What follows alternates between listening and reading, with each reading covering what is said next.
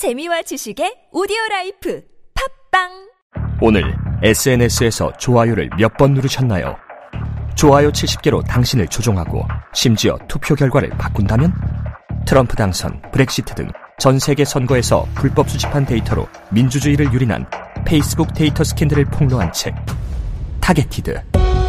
워싱턴 포스트, 뉴욕타임스 베스트셀러, 넷플릭스 오리지널 영화화. 당신의 선택은 정말 당신의 의지일까요? 지금 서점에서 만나세요. 타겟티드. 안녕하세요. 저희는 네이버 카페 두 바보의 재무설계 이야기를 운영하고 있는 방가 이가입니다. 재무설계라고 하면 돈이 많은 분들만 받는 서비스라고 생각하시나요? 그렇지 않습니다. 사람마다 꿈의 크기가 각기 다른 만큼 그에 꼭 맞는 계획을 세우는 것이 재무설계입니다. 꿈에 한 발짝 더 다가가실 수 있도록 당신만의 재무 맞춤옷을 디자인해드리겠습니다. 우직하고 정직하게 일하는 친구 두 바보를 네이버에서 검색해주세요.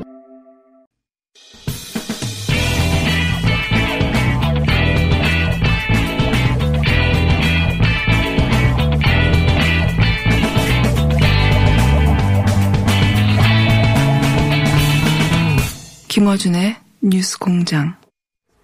자, 박시영 대표, 네. 이택수 대표, 이상일 소장 얘기 나누고 있습니다. 어, 이번 선거에서 전에 보지 못했던 것들 많이 있는데 어, 그중에 하나가 저는 이제 개개인들의 말실수가 아무리 어, 자극적이어도 이번 선거판에서 크게 영향을 미치지 못할 거라고 그렇게 생각했었는데 이게 연속으로 매일매일 나오니까 이건 영향을 미치지 않겠나 생각이 들거든요. 어떻게 보십니까? 일단은 제일 큰 것은 차명진 후보의 막말이죠. 사실. 네, 강도가 너무 세고. 너무 세고요. 네. 특히 이제 여성층이 원래 이제 민주당 쪽이 우세하거든요. 남성들은 엇비슷한데 그런 상황에서 이 막말이 터져서 부동층이 지금 시점에서 보면 한 이십 퍼센트 최대 있습니다. 특히 그 부동층 중에서 여성 부동층한테 상당히 영향을 끼친다고 보여지고요. 저는 그, 그분 혼자만의 발언이라면 음. 하루 이틀 영향으로 끝날 것 같은데 선거 아직 있으니까 기간인데 너무 연속으로 나오는 게 아닌가 싶어요, 제가. 저는 이게 뭐 우리가 실언이라고 보통 하는데 이제 그거에도 음. 어떻게 보면 등급이 있는 거잖아요. 보통 이제 정치적 논란이 되는 실언이라는 건 정말로 좀 실수거나 아니면 그렇죠. 약간 개념이 좀, 좀 상실된 그런데 이게 차명진 후보의 발언은 그런 실언 수준이 아니란 말입니다. 그리고 음. 이게 어, 개인의 문제로 보여지는 것보다 훨씬 파장이 클 수밖에 없는 게 이미 통합당 내에서 과거에 그럼 이게 거슬러 올라가요. 네. 이제 세월호 막말도 있었지만 오일팔 망언 이런 것들에 대해서 당이 어떻게 대처를 해온 건가라는 것을 다시 상기시키는 문제가 있고 결국 잊어버리고 있다가 이분이 다시 공천된 날을 환기시키면서 공천됐을 때 그때 아마 고, 그 통합당 공관 이석연 부위원장이 안타깝다라고 그랬습니다. 이게 왜냐하면 공천을 해야 되냐는 논란이 많았는데 룰이 그렇게 돼 있으니까 공천을 받아버린 거예요. 경선을 해가지고 결과적으로 이제 이런 것들이 당이 이런 문제를 어떻게 대처해 왔는가를 이렇게 총, 총체적으로 보여주는 문제고 말의 그 농도가 네. 너무 심각하기 때문에 해명이 불가능한 수준이어가지고. 네. 네. 다른 말도 이게 말실수, 단어 선택이 잘못됐다든가 그런 수준이면 하루 이틀면 지나가거든요. 근데 저는 그 말의 농도도 말씀하신 대로 그 지나지만 너무 많이 나온다 연속해서 네. 계속해서 어, 김종인 선대위원장까지 또 말실수를 하니까. 네, 김종인 위원장은 조금 이해되는 측면이 있어요. 왜냐하면 하루가 멀다 하고 사고치는 후보들이 있지. 여론조사 결과도 친통치 않지. 그러니까 이제 이분 입장에서는 굉장히 헷갈릴 수밖에 없고요. 그리고 또 본인 스스로도 이당 저당 많이 옮겨다녔지. 그러니까 당면히 헷갈릴 수밖에 없습니다. 민주당의 추억이 너무 강렬하게 바뀌는 것 같아요. 저는 이제 프로야구를 좋아하는데 엘지 두산 라이벌 경기에서 네. 엘지 응원석에 가서 두산 응원한 네. 격이거든요. 굉장히 어디, 어떻게 보면 뒤에서 그렇죠. 캔이 나올라. 날라올 수 있는 그런 어, 상황인데 어, 지금 차명진 후보의 경우에는 지금 여전히 페이스북 어제 제가 들어서 봤더니 여전히 같은 주장을 그러니까요. 하고 있어요. 그리고 어, 차명진 후보의 이제 멘토격인 김문수 전 이사도 지금 지원 사격을 계속 하고 있고 문제는 뭐냐면 어, 지금 이 상황에서도 어, 당내에서 이 양론이 계속 어, 탄핵의 강 건넌 분들과 안 건넌 분들이 싸우고 있다라는 거고 에스엔에스 댓글도 똑같습니다. 지금 어 사과하고 빨리 빠져야 되는데 지금 그렇지 못하고 있는 상황. 그러니까 우왕좌왕이 제일 선거에서는 안 좋은 전략인데 그렇죠. 우왕좌왕하고 한쪽으로 일, 이위에서 아직 결론이 안 났잖아요. 어제 개최를 못 하지 않았습니까? 이 사안에 대해서? 네, 저도 그 보도는 못 네. 봤는데 아마 그 오늘 김대호 후보는 빨리 네, 결론이 났는데 네. 예. 원래 선거에 크고 작은 사고 사고들이 있긴 한데 그 보수 보수 정당에서는 메시지 관리가 굉장히 강했는데 이번에는 네. 그립을 놓쳤다는 생각이 그렇죠. 네. 지금 이제 김종인 위원장도 영입해서 이 선대위원장을 모셨는데 그 효과가 별로 나타나지 않고 있지 않습니까? 여론조사 결과로만 놓고 본다면. 그리고 이제 황교안 대표 입장에서 황교안 대표 스스로가 이 막말 파도, 파동에 장본인 중에 한 분이고 공천 책임이 있다 보니까 어, 지도부의 그립이 그렇게 세 보이지 않고요. 그다음에 이제 선거 막판에는 이성적인 어떤 사안보다는 정서적 사안이 훨씬 큽니다. 막말이나 추태나 폭로전 이런 것들이. 그래서 저, 대형 정책 공약 이런 이성적인 것을 어, 표로서 접근하려는 이런 어떤 시도들이 잘 안 통해요. 막판에는. 원래 안 통하죠. 예. 예. 마지막에 남은 거는 이제. 감성만 남아있기 예. 때문에 이성적 판단은 거의 끝났고. 예. 그러니까 이 실언이라고 하는 이런 문제들이 사실 그 자체의 파장이 얼마냐 크냐의 문제도 있지만 이제 통합당 입장, 통합당은 이제 야당이고 뭔가 이제 선거를 통해서 어떤 회복을 노리는 정당인데 마지막 선거전을 거의 불가능하게 만들어버린다는 거죠. 이게 음. 전체적으로 좀 단결된 메시지를 가지고 그렇죠. 선거를 마지막에 몰고 가려는 힘을 이런 어떤 이제 실수들이 그 계속 분산시켜버리기 때문에 이런 부분들이 굉장히 치명적이니까. 강한 야당이어야 야당표가 모이는 표. 모르겠는데. 저는 이번에 축구 얘기하겠습니다. 축구에서 역전을 하려면 네. 어, 자책골 먹으면 안 되거든요. 근데 네. 자책골 지고 있는데 자책골을 먹으면 완전히 시리에 빠지게 돼 있습니다. 다리가 다리에 힘이 빡 예, 빠지죠. 수비수들이 다리에 힘이 제가 빠지죠. 그래서 최근에 예. 잘 안 보는데 최근에 이제 보수 어, 유튜브 채널들 있지 않습니까? 네. 대표적인 네. 분위기를 네. 어, 어떻게 파악하고 있는가? 그 거긴 코어 지지층이 보는 방송이니까. 네. 뭐랄까요. 지금 말씀하신 그거예요. 자책골을 너무 먹고 있다. 네. 그래서 원래는 선거 막판에 막 으쌰으쌰하면서 양 진영 모두 음. 그, 그 지지층을 결집시켜서 몰아가야 되는데 그래서 원래는 한 이 주 전에는 엄살 피우다가 투표 직전에는 막 우리가 음. 과반이야. 막 이렇게 몰아가야 되는 거잖아요. 예, 과반 아니어도. 음. 그런 셈인데 힘이 빠졌어요. 근데 사실은 통합당의 주장대로 여론조사 숨은 보수표가 십 퍼센트까지 있다. 만약에 이게 사실이라면 어, 통합당 일당할 수 있습니다. 네. 아직도 가능합니다. 아까 백사십은 아니, 저는, 백사십 말한 것에 대해서. 아니, 저는 십 퍼센트까지는 없다라고 보고 있기 때문에 많아야 오 퍼센트 정도다라고 보고 있기 때문에 그렇게 예상한 거고요. 아무튼 일사불란한 모습 영이 서야 되는데 지금 그게 없다 보니까 맞아. 우왕좌왕 갈팡질팡하고 있고 뭐 가령 뭐 황교안 후보의 경우에도 이낙연 후보가 미워하지 말자라고 했더니 난 미워한다라고 했다가 그냥 그냥 놔두면 되는데 그걸 또 삭제했어요. 그러니까 네. 왔다 갔다 하는 전략을 보는 유권자 관전자들 입장에서는 그리고 총선 다음을 이완의 뭐 요인이 그렇죠. 그리고 총선 다음을 보는 또 발언들이 유승민 그러니까 유승민 음. 의원 같은 경우에 이제 그거 봐 이 그렇죠. 발언들이 계속 나오다 보니까 공천 잘못 그다음에 막말 그다음에 이제 긴급 재난지원금과 관련해서 당 입장은 그렇죠. 좀 황교안 대표하고 다른 예. 입장을 띄고 있죠. 그다음에 뭐 대학생들 어제 뭐 백만 원 주자 여기에 대해서 김종인 위원장이 이야기했는데 그것도 잘못됐다 이렇게 음. 말하고 나섰는데 결국 이제 어, 총선 이후를 보자는 거죠. 그렇죠. 어, 네. 보, 본인이 이제 주도권을 잡겠다. 이런 어떤 포석인데, 문제는 유승민 의원이 만약에 험지, 수도권 험지에 나갔다면, 아, 나가서 생활을 했다면 그런 어떤 힘이 실릴 텐데, 본인이 이제 나가지 않았기 때문에, 출마하지 않았기 때문에 그렇게 파괴력이 클 것 같지는 않습니다. 파괴력이 있다기보다는 지금 이게 일 년에, 아, 이 일사불란하게 안 움직인다, 당이. 그렇죠. 예. 야당이 어떤 단일한 단결된 모습으로 선거에 임하는 그 느낌을 전혀 좀 주지 못하는 상황들이 된 거죠. 그렇죠. 지지층에 흥을 주지 못하는 상황이 되어버렸다. 이게 좀 지금 여당은 서로 뭐 어시스트 해주고 뭐 엄지척도 해주고 이러는데 야당은 어, 누구 책임, 음, 네 책임 아니냐 이렇게 네. 서로 보통 어, 비난하는 거꾸로 이런 모습들이 나오기 때문에 야당이 똘똘 뭉쳐가지고 예, 때리고 여당은 이제 배가 불러가지고. 예. 그 파이 나눠먹는 모습이 나와야 되는데 지금 이번 선거는 그런 면에서 현재까지 사전투표일 당일까지 불리한 상황입니다. 여러 가지로. 자 그럼 여당의 고민거리는 아무래도 비례인 것 같아요.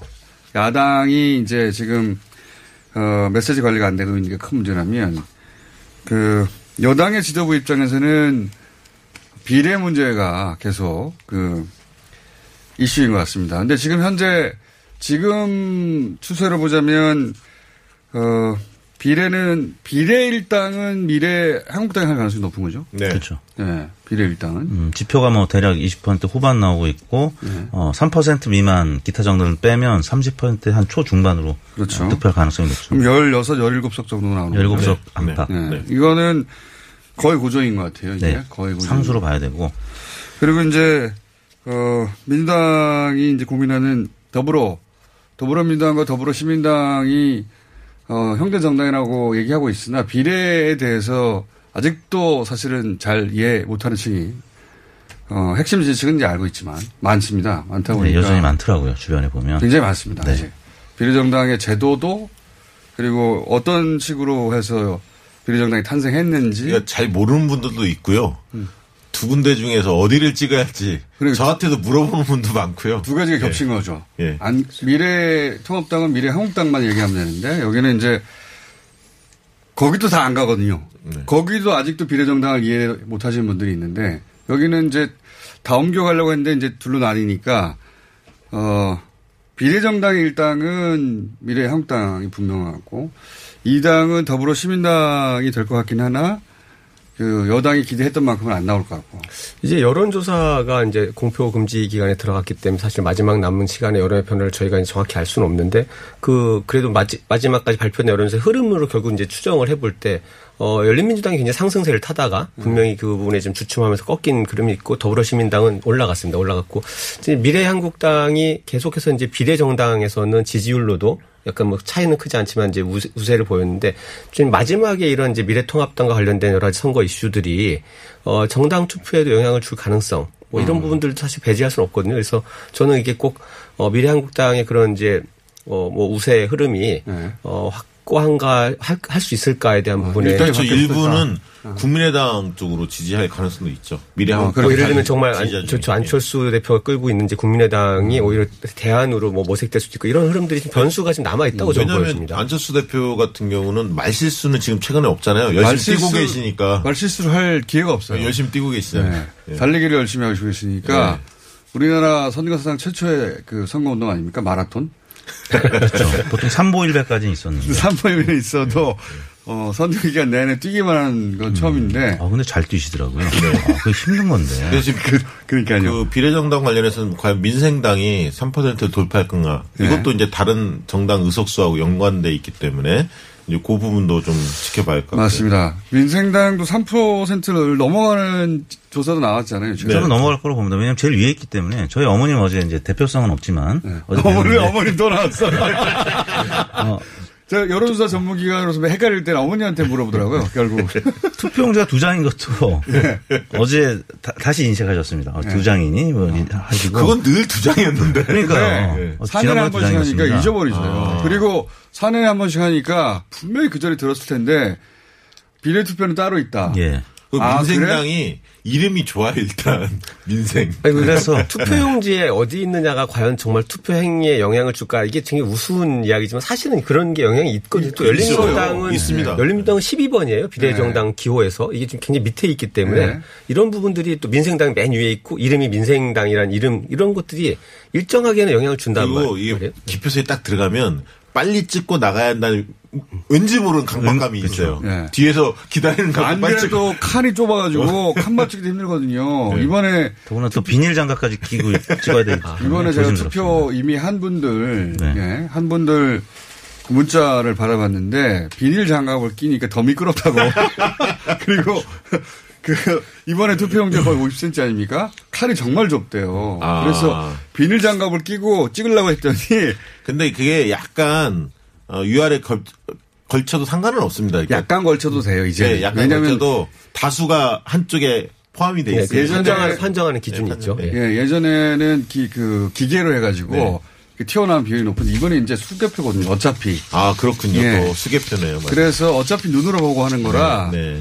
그 살짝 걸쳐도 돼요. 근데 안 걸치게 하려니까 고도의 집중력이 필요하다고. 근데, 근데 이제 그러다 보면 개표 참관인끼리 각당 네. 이게 맞냐 틀리냐 굉장히 맞아요. 오래 걸릴 것 같은데 십이, 십이. 그 보정, 그 지금 사전 투표율 결과가 여덟 개 나왔는데 영 점 구 퍼센트거든요. 네. 과거랑 이십 대 총선보다는 영 점 오 퍼센트 포인트 높고 오, 높네. 네. 어, 지난 지방선거보다는 영 점 이 퍼센트 포인트 높습니다. 왜냐하면 오. 지난번 총선 때는 십일 퍼센트였기 때문에 사전투표가 굉장히 낮았거든요. 네. 근데 지난 지방선거 때 이제 이십 퍼센트를 돌파했거든요.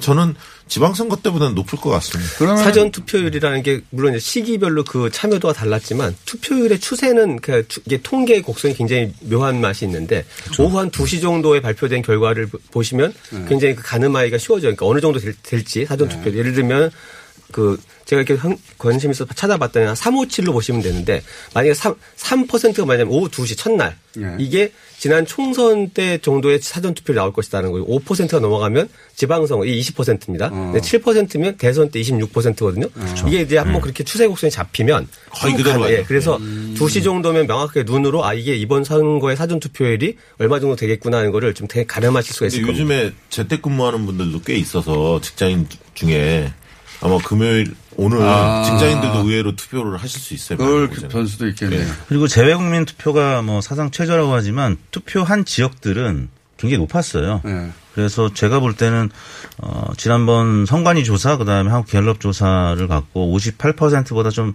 하회해서 한 오십오 퍼센트 안팎이라고 봤는데 지금 사전 투표를 보고 재외국민 투표를 보면 오십팔 퍼센트에 거의 근접할 네. 수 있다라는. 네. 사실 코로나가 선거 영향을 줄 거라고 네. 했던 것은 이제 그 변수가 이제 안 되는 것 같고. 그렇습니다. 이제 어르신들의 네. 투표 의향률도 굉장히 높게 나오고 있기 때문에 네. 과거 어, 연령별 투표율 패턴하고 거의 유사하게 나올 것 같고요. 투표율 또한 음. 오십팔 퍼센트 내에서 형성됩니다. 그러면 이제 여당이 어, 유리하다고 잡았던 포인트 중에 그렇죠. 노년층의 투표율이 낮을 거라는 것은 이제 거꾸로 생각해야 되는 네, 거죠. 그건 아닌 것 같습니다. 재외국민 투표 이제 결과가 발표되고 나서 이게 굉장히 지금 어 착시 현상을 보였는데 처음에 보도들은 이제 이십삼 점 팔 퍼센트죠. 그때 최저라고 그랬는데 실제로 이게 십칠만여 명의 재선거인 중에 사만 명이 조금 넘게 투표했습니다. 이게 숫자로는 맞아요. 맞는데 한 팔만 명은 투표를 아예 못하는 분들이었답니다. 네, 선거 사무가 중단돼서 못했기 때문에 아, 예. 그럼 분모에서 빼야 되잖아요. 그러면 그렇죠. 이제 사십팔 퍼센트가 나오는데 네. 이게 지난 총선의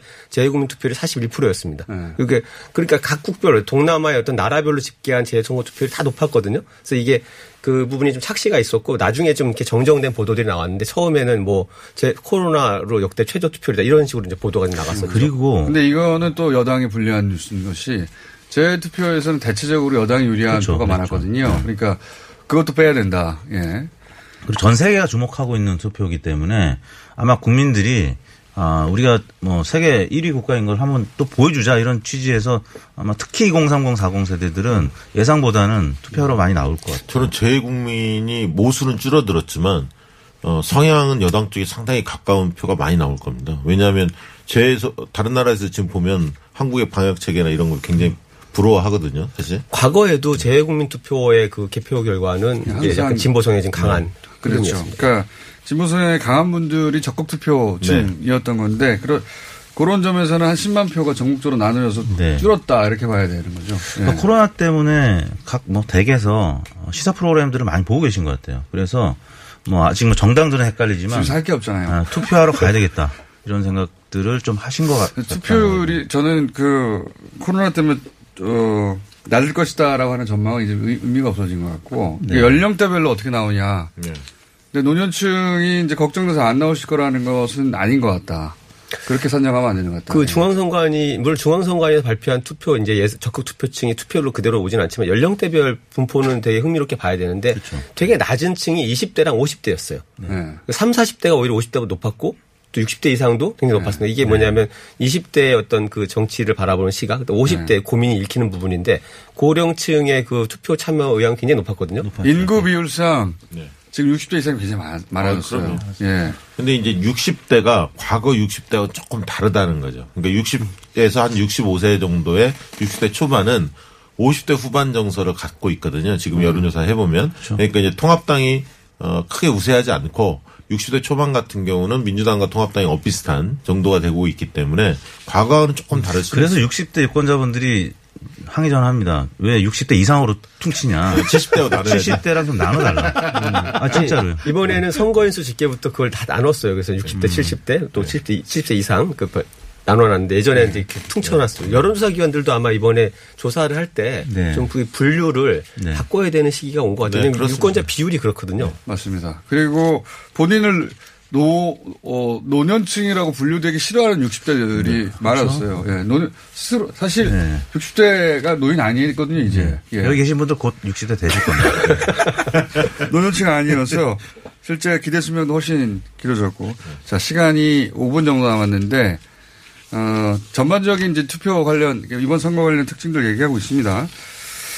어, 아, 참, 정의당 얘기를 안 했네요. 정의당은 비례, 초반에, 선거 초반에는 굉장히 낮아졌다가, 저는 이게 이제, 뭐랄까, 안 됐다 표라고 보는데, 네, 예. 예, 안 됐다 표. 동정 여론이 좀 생겼죠. 예. 최근에 정의당의 정당 득표율도 그렇고, 비례를 찍을 예. 그런 의향도 상승세입니다. 조금 상승됩니다. 예. 예, 그건 분명하고. 네. 어디까지 올라갈지는 모르겠으나, 한 십 퍼센트 수준에까지 도달한 네. 조사가 많습니다. 네. 예, 비례, 특히 비례 같은 경우에는요. 지역구, 본인이 생각하는 지역구 하나 두 개 정도만 딱 얘기해 주시고 이 전체 선거를 상징하는 것이다. 혹은 뭐 피케이 지역 나는 주목하고 있는데 여기서 요, 이 지역을 봐라. 뭐 어 왜냐하면 또 월요일에 또 나오실 거거든요, 여러분들은. 자, 한 곳만 상징적인 것으로 생각 뽑아보시죠. 저부터 말씀드릴게요. 예. 그러면 종로는 어제 뭐 케이비에스, 에스비에스 여론조사 보니까 많이 벌어졌어요. 삼십 퍼센트 예. 포인트까지 벌어졌기 때문에 어, 이 책임을 이제 차명진 등등의 책임을 황준 황준표래 황교안 대표한테 예. 묻는 그런 성격인 것 같아서 저는 이제 수성을이 관심이 있습니다. 홍준표 후보가 살아남을 아, 수 있느냐. 거기 박빙이죠. 여기 완전 박빙이더라고요. 이인선 예. 후보, 어, 미래통합당 후보랑 그래서 홍준표 후보가 살아남느냐. 못 살아남냐에 따라서 보수의 앞길이 결정되기 때문에. 갈리죠. 네. 네 그래서 맞습니다. 저는 수성을을 아. 관심적으로. 저는 뭐 받으면 수성갑. 아. 김부겸 주호영 대결이요. 네. 그 조사기관마다 좀 다릅니다. 그러니까 주호영 후보가 두 자릿수로 앞서는 결과도 나오고 오차 범위 한 오, 육 퍼센트 내에서 어, 김부겸 후보가 쫓아가는 조사 결과도 나오고 있거든요. 음. 근데 이제 그 대구 지역 같은 데는 오히려 샤이 보수가 아니라 샤이 진보가 분명히 존재합니다. 그래서 한 오 퍼센트 그렇죠. 정도는 샤이 진보가 있다라고 봐야 하기 때문에. 박빙이다? 예. 지금 저는 박빙이다라고 보여지고요. 계속 강조하지만 홍준표 후보가 선전하면 선전할수록 주호영 후보에게 도움이 되는 게 아니라 김부겸 후보한테 도움이 된다. 그걸 알고 주호영 후보가 인선 후보를 돕나 봐요. 지금 예. 인선 후보가 많이 올랐어요. 음, 네. 그렇군요. 그래서 왜냐하면 여야 대권 후보 한 명 갖자. 이 정서. 아, 이게, 이것이 최대 이슈화가 됐기 때문에 대구 선거에서. 네. 양쪽 모두를 손해주자 이런 거죠. 네. 네. 아, 모처럼 깊이 있는 얘기가 지금. 깊이 있는 얘기. 진행을 이렇게 하셔야 하는데. 네.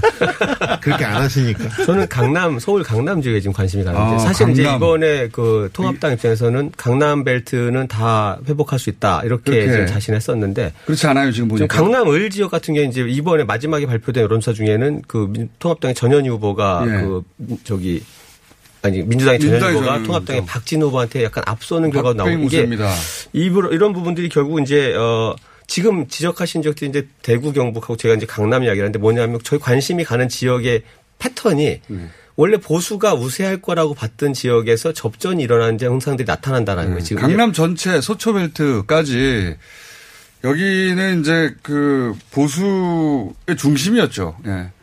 보수의 중심이었는데 좀 흔들립니다. 여기가 전체적으로 여론조사를 보면 네, 송파도 조금 흔들리고요. 네, 전체적으로 송파, 좀. 을, 병, 갑 다 접전인 것 같고요. 강남에서 이변이 하나 정도 나오지 않겠나 최소한 그런 전망.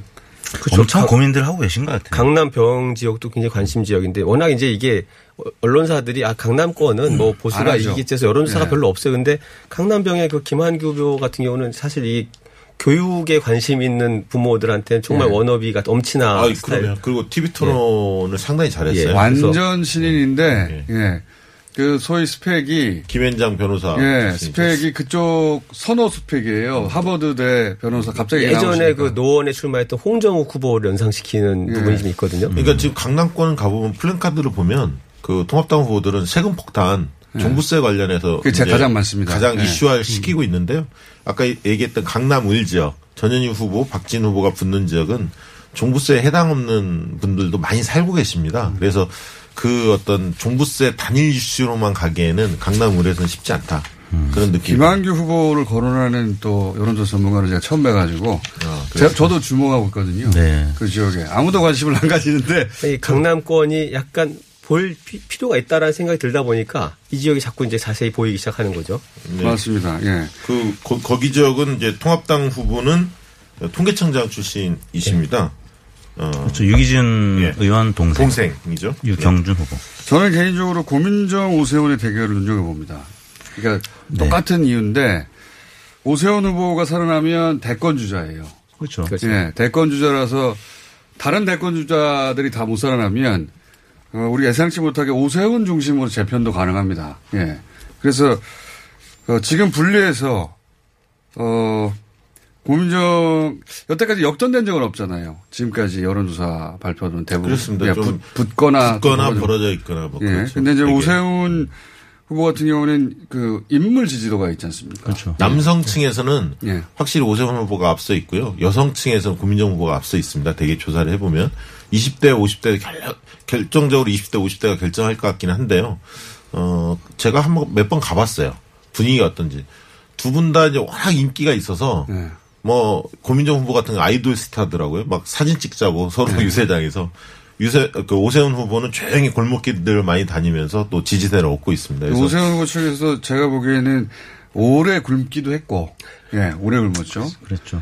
이번에 떨어지면 진짜 앞으로 사 년 후면 어떻게 될지 모르는. 그렇죠. 정말 은퇴가 돼야 될지도 모르니까. 승부수를 걸었죠. 승부수를 걸었기도 했고, 실제 오세훈 후보가 당선이 된다면, 어, 지도가 변할 수도 있다. 권력 지도가. 그런 차원에서 지켜보고 있습니다. 고민정 후보도 물론. 당선되면 그 삼성 같은 초선이 예. 될 수도 있죠. 그 정도 힘이 많다. 고민정 후보 급부상할 수 있죠. 그렇습니다. 예. 그래서 지켜보고 있는 와중이고요.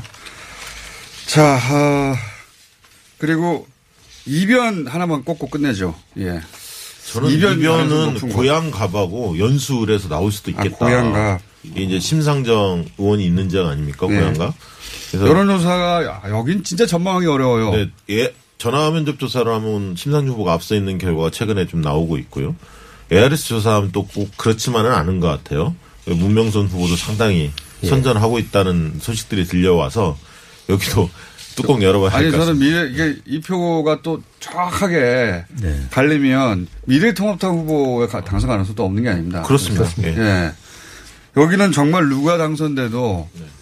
이상하지 않을 정도로 점, 전망이 어렵다. 그리고 연수율도 예. 어, 최근 들어서 정일영 후보가 바짝 어, 추격하면서 오 차 범위 내에서 어, 민경욱 후보하고 어, 네. 경합이 이루어지고 있는데 이정미 후보가 정의당 이정미 후보가 조금 빠지는 추세예요. 그래서 이것도 끝까지 지켜봐야 할 것 같습니다. 여기도 이제 정의당과 민주당이 이제 표를 서로 나누는 지역인데 크게 나누는 지역이죠. 예, 네, 크게 나누는 지역에서 근데 이제 그 진보 유권자들이 이 양쪽 모두 진보 유권자가 다수인 지역인데 어, 전략적 투표를 마지막 순간에 어떻게 할 거냐. 네. 거기에 달린 것 같아요. 거기 인천 연수는 진보층이 다수는 아닙니다. 거기가 신, 송도 신도시가 있는 지역에서 네. 어떻게 보면 어, 인천의 강남 이렇게 분류일 정도로 보수세가 센데 민경욱 후보가 과거에 이제 이미지 자체가 막말 이런 논란들이 늘 있어 왔기 때문에 최근에 또 공천 과정에서 어, 두 번이나 죽었다 살아난 이런 과정들을 겪으면서 이제 중도층이라 일반, 일반적으로 이야기하는 층들이 최근에 조금 돌아서는 양상이 있어서 접전이 이루어지는 것 같습니다. 전문가, 어, 본인이 전문가임을 예, 드러내기 위해서 저런 분석을 하나. 가끔 지적을 해요. 자, 마지막으로. 저는 이제 강원도에서 이제 권성동 후보가 살아남을 수 있을 것이냐 아니면 어부지리로 민, 민당의 아, 김경수 후보가 살아남을 수 있을 것이냐. 거기도 정말.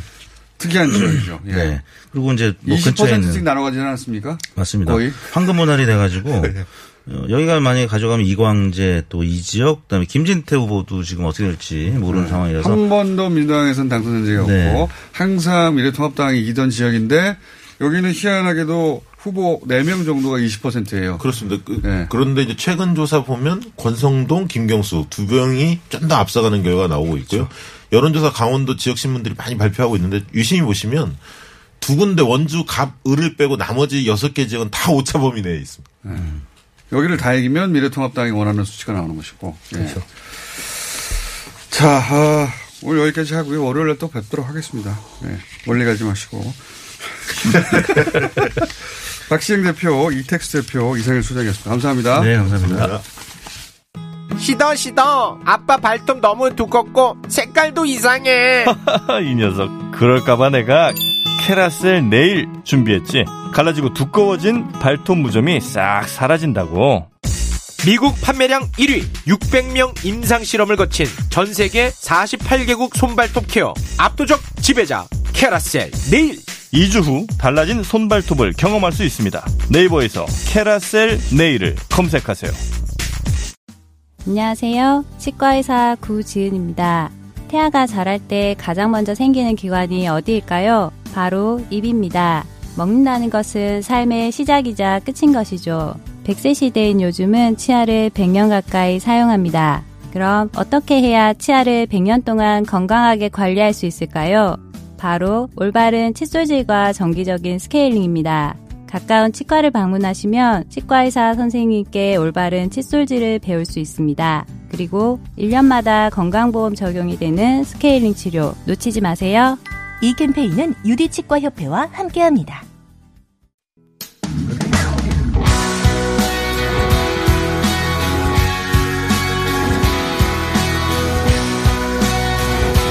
한 가지 공지사항이 있습니다. 사전투표가 있는 오늘 열린민당 비례 일 번 김진애 후보 인터뷰가 예정돼 있었는데 김진애 후보 측에서 어, 인터뷰 일자 변경이 여러 차례 있자 문제 제기를 하셔서 이번 주 초에 출연이 취소됐습니다. 예, 어제 다시 한번 요청했는데 다른 일정으로 불가하다는 통보를 받아서 아쉽게도 최종적으로 무산됐다는 걸 알려드리고요. 이 일자 변경은 열린민당뿐만 아니라 예, 다른 각 당 후보들의 일정과 전략이 계속 바뀌면서 모든 후보가 계속해서 출연 일정이 바뀌다 보니 어, 어쩔 수 없이 조정을 하게 된 건데 아마도 열린민주당만 일정 변경을 한다고 오해하시는 게 아닌가. 아무래도 예민한 시기다 보니까. 그런데 뉴스공장은 언제든지 다른 후보들 포함해서 모든 어, 섭외의 어, 변경, 일시, 횟수 어, 과정이 기록되어 있습니다. 저희가 성사되지 않은 것까지. 왜냐하면 선거 기간에 다들 예민해서 문제 제기할 경우를 대비해서 저희가 섭외 기준, 순번 등등을 선거 훨씬 전부터 만들어뒀기 때문에 모든 섭외 시도가 다 기록되어 있다. 원하시면 언제든지 공개드릴 수 있다. 뉴스공장은 대충 만들지 않는다. 자, 여기까지 하고. 자, 방방. 방방방. 예. 지난주에 각자 자기 방에서 음악을 만든 다음에 어, 사회적 거리두기를 실천하신 음악인들이죠. 아무 소용없이 다 모였습니다. 오늘도, 오늘도 네. 왔습니다. 그동안 사회적 거리두기 하면 뭐하냐고. 아, 근데 확실히 뉴스공장 출연하고 나니까 네. 유튜브 구독자 수 확 오르더라고요. 와, 그래요? 기분 네. 좋습니다. 그러시든가 말든가. 자, 방금 이야기하신 분은 이한철 씨. 네, 반갑습니다. 네. 어, 불독 맨션입니까? 불독 맨션이라는 밴드에서 네, 활동도 하고 있습니다. 네. 자, 일 세대 힙합 래퍼 엠시메타. 네, 안녕하십니까? 에이요! 예. 일 세대는 언제부터 일 세대죠? 아, 근데 정확하게는 언더그라운드 일 세대라고 얘기를 하던데. 구십 년대 후반. 아, 아무도 몰랐다는 얘기네요. 맞습니다. 자, 크라잉넛 요새 활동 많이 없습니다. 네, 요즘 어, 사회적 거리두기를 실천하고 있어서 뭐 모든 공연이 없고요. 아니, 그게 아니라 그 최근 일 년간. 아, 지금, 지금 이제 뭐 할 게 없어갖고요. 저희가 이제 예전에 어, 저희 노래를 다시 녹음하고 있거든요. 그래서 네. 아. 요번에가 이십오 주년인데 와. 그거 옛날에 냈던 노래를 지금 다시 녹음하고 야, 있어요. 베스트 오, 앨범. 네. 네. 자, 박윤식 씨 너무 길게 얘기하셨어요. 자, 피아노 보컬의 이현상 씨 나오셨고. 네, 안녕하세요. 이현상입니다. 네. 그리고 좋아서 하는 밴드 안복진 씨 나오셨어요. 예, 안녕하세요. 반갑습니다. 네. 좋아서 하는 밴드의 보컬 소년 씨 나오셨습니다. 네, 안녕하세요. 네. 지난주에 그 다들 각자 네. 자기 방으로 돌아간 다음에 반응들 쭉 봤을 거 아닙니까? 아, 너무 좋고요. 네. 게다가 이제 그 저희가 방방 프로젝트라는 이름으로 활동을 하는데 방방 프로젝트 마세요. 부산 부산도 지금 결성됐어요. 아, 어, 부산 지역의 뮤지션들이 오. 함께 네, 지금 맞아요. 이제 오. 오늘 오늘 아침에 뮤직비디오 가 공개된다 그랬거든요. 다음 주부터는 안 모셔도 되겠네요. 부산을 보니까 부산팀 모시면 되겠네요. 황 교수님 나오셨고요. 예, 저, 예. 저도 있습니다. 자, 긴 말 그만하고 투표 농사라는 음악을 준비해 오셨다면서요. 아. 이거 먼저 하고. 아, 그럴까요? 예. 두 번째 송 하다가 시간이 끊어지면 넘어가서 요거 내 시간은 없어요? 김유리 씨한테 하세요.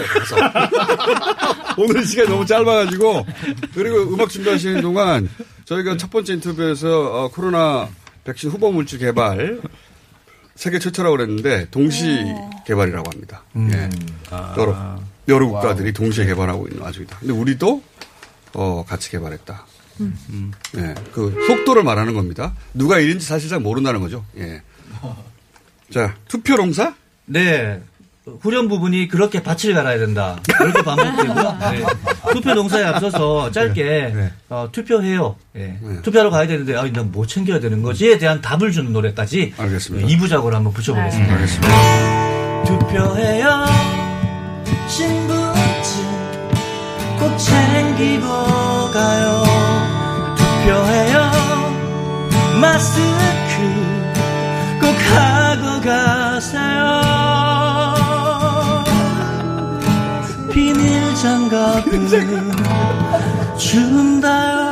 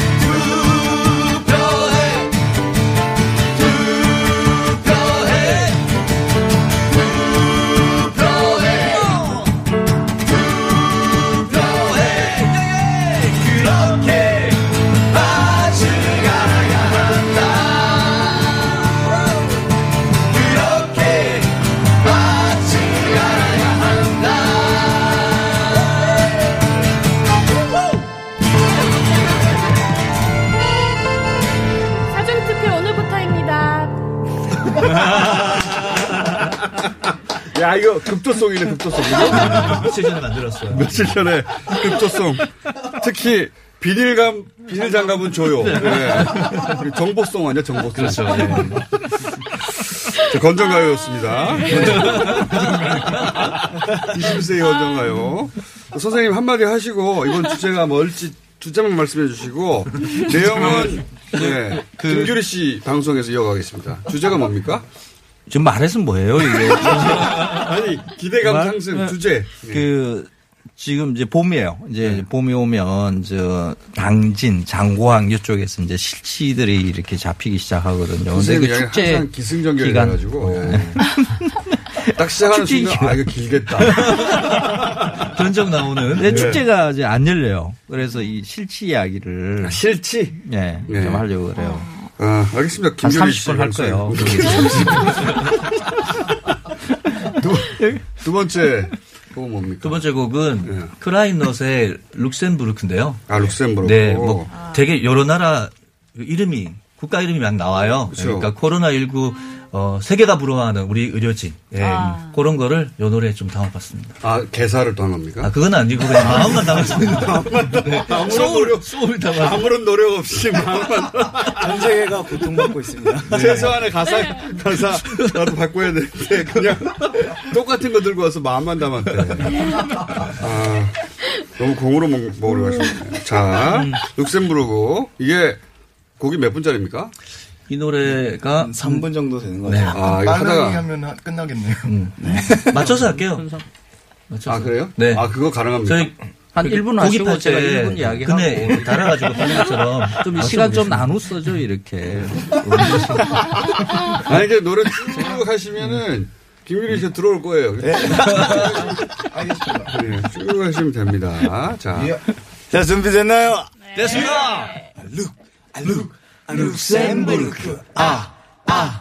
아르헨티나 룩룩룩 룩셈부르크 아아 아, 아르헨티나 룩룩 룩셈부르크 아아 아르헨티나 룩룩 룩셈부르크 아아 아르헨티나 자같이 펼쳐보자 세계의 눈 너의 꿈들을 펼쳐보아라 자 어디부터 일단 찾아보자 나 같이 불러보자 룩셈부르크 룩셈부르크 아, 아, 아르헨티나 룩, 룩, 룩셈부르크 아, 아, 아르헨티나 선유가 넘쳐나는 사우디 네가 사람이 너무 많아 이나 월드컵이 옆에 불같이 전쟁을 발휘하는 아메리카 같이 룩, 룩, 룩셈부르크 아, 아, 아, 아르헨티나 룩, 룩, 룩셈부르크 아, 아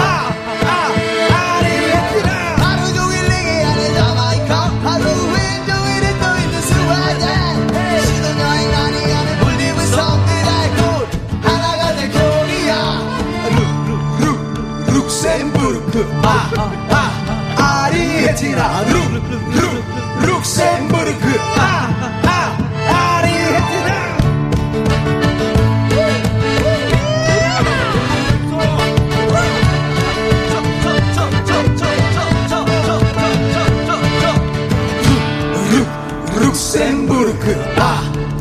아, 아르헨티나 룩, 룩, 룩셈부르크 아, 아 서유가 넘쳐나는 사우디 네가 사람이 너무 많아이나 월드컵이 옆에 불같이 전쟁을 방해하는 아메리카 하루 종일 내게 하는 자마이카 하루 종일 또 있는 사회대피나 중년을 내게 하는 분들의 성기다